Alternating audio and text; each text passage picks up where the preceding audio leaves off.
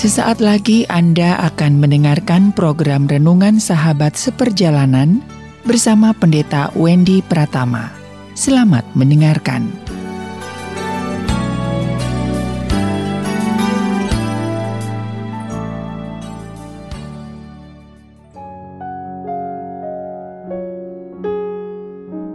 Selamat berjumpa kembali di dalam layanan audio Sahabat Seperjalanan. Hari ini adalah hari Selasa, 14 Desember 2021. Tema renungan dan saat teluh kita dengan judul Sakit yang paling sakit. Sakit yang paling sakit. Firman Tuhan terambil dalam, terambil dalam Amsal 18 ayat yang ke-14. Demikian bunyi firman Tuhan.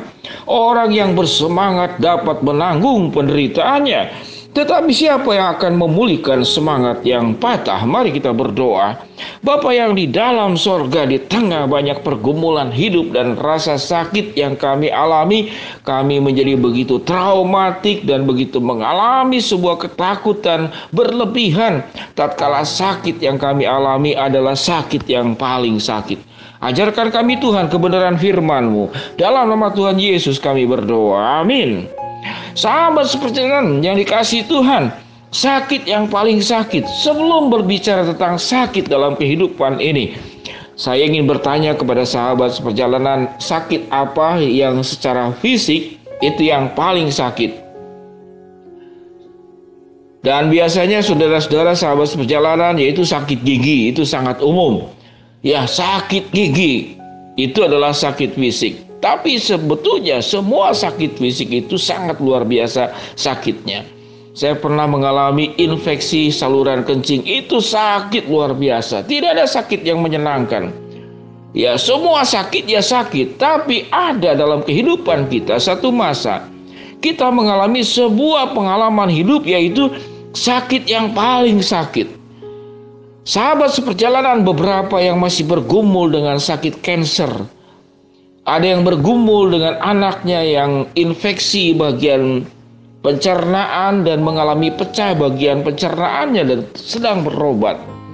Ada yang mengalami sakit karena anak yang dilahirkan di dalam rumah tangga sahabat seperjalanan tidak bertumbuh secara seperti anak-anak pada umumnya, pertumbuhan yang sangat normal.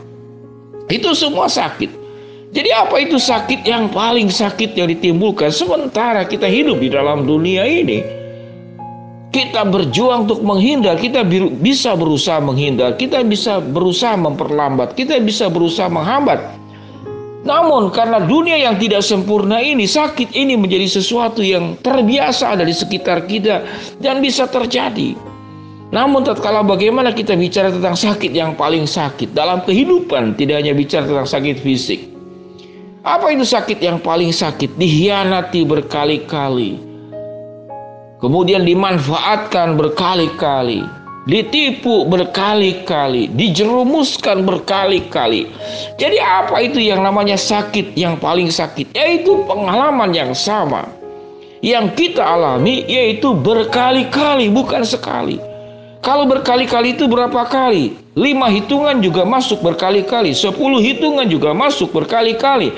Seratus hitungan juga masuk berkali-kali. Jadi artinya berkali-kali tanpa henti. Berulang-ulang terjadi. Namun sahabat seperjalanan. Apakah kita akan menyerah dengan semua keadaan ini? Dan lalu kita mengatakan, ya udah ini sudah nasib saya, diterima saja. Ini memang sudah garis hidup saja. Saya yang diterima saya saja. Apakah seperti demikian? Dan kau berkata, aku sudah tidak bisa lagi melewatinya. Aku sudah tidak sanggup lagi.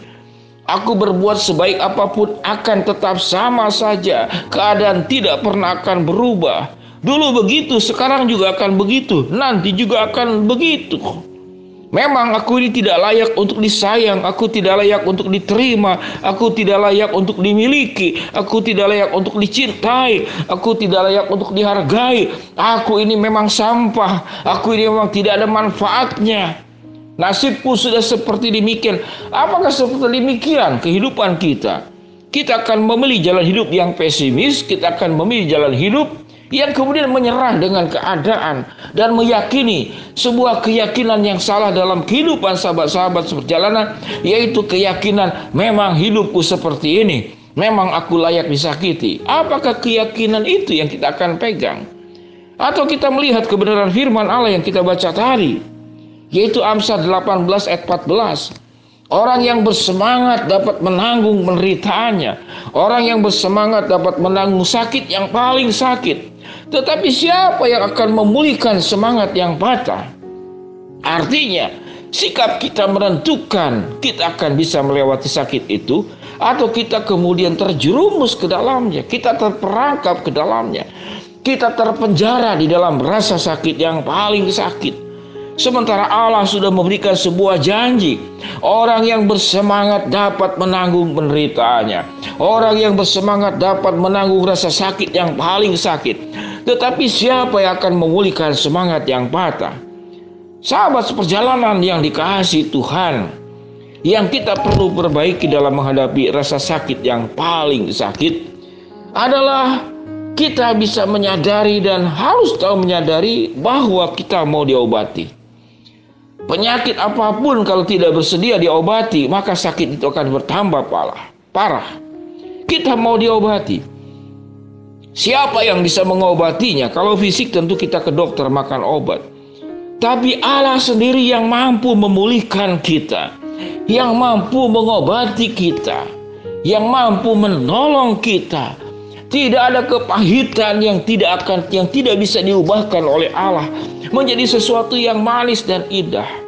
Tidak ada pengalaman buruk di masa lalu yang tidak bisa dihentikan. Lalu kita meyakini hal itu akan terus terjadi ke dalam kehidupan kita. Maka di sini bahwa kita punya keterbukaan dipulihkan oleh Allah. Kita punya keterbukaan menerima kuasa dan pertolongan Allah. Kita membuka diri sepenuh-penuhnya kepada pendampingan Allah yang berkali-kali, kalau rasa sakit berkali-kali, Allah menyertai berkali-kali. Allah menolong berkali-kali. Allah campur tangan berkali-kali. Allah melindungi kita berkali-kali. Allah menyertai kita berkali-kali. Apa yang tidak berkali-kali dari dari Tuhan? Kehebatan Tuhan di dalam tindakan Allah yang berkali-kali bisa mengalahkan pengalaman-pengalaman hidupmu yang sakit, yang paling sakit juga yang berkali-kali. Mengapa demikian? Karena Allah yang kita sembah lebih besar dari masalah kita. Karena Allah yang kita sembah Allah yang mengendalikan setiap peristiwa dalam hidup manusia dan di dalam hidup pribadi masing-masing sahabat seperjalanan. Janji firman Allah catat baik-baik, hayati dalam hidupmu, yakini dalam keyakinanmu. Amsal 18 ayat 14.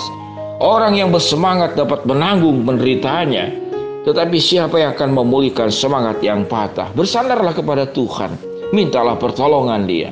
Tuhan akan mengubah rasa sakit yang paling sakit dengan keindahan-keindahan karya pertolongan pemeliharaan dan campur tangannya. Mari kita berdoa. Bapak yang di dalam surga hamba mau berdoa buat sahabat perjalanan yang mengalami sebuah pengalaman hidup sakit yang paling sakit. Tuhan akan ubahkan menjadi sesuatu yang manis di dalam campur tangan dan pertolongan Tuhan. Hambamu berdoa buat yang sedang sakit Tuhan jamah sembuhkan, yang sedang mengalami masalah Tuhan bukakan jalan, yang sedang memohon berharap sesuatu Tuhan akan kabulkan sesuai dengan waktu rencana dan kehendakmu. Di dalam nama Tuhan Yesus kami berdoa. Amin. Shalom sahabat perjalanan yang dikasih Tuhan. Berjuang engkau bangkit dari rasa sakit. Tuhan akan ubah semua kesakitan menjadi kesembuhan, semua kesakitan menjadi keindahan. Tuhan memberkati kita semua. Amin.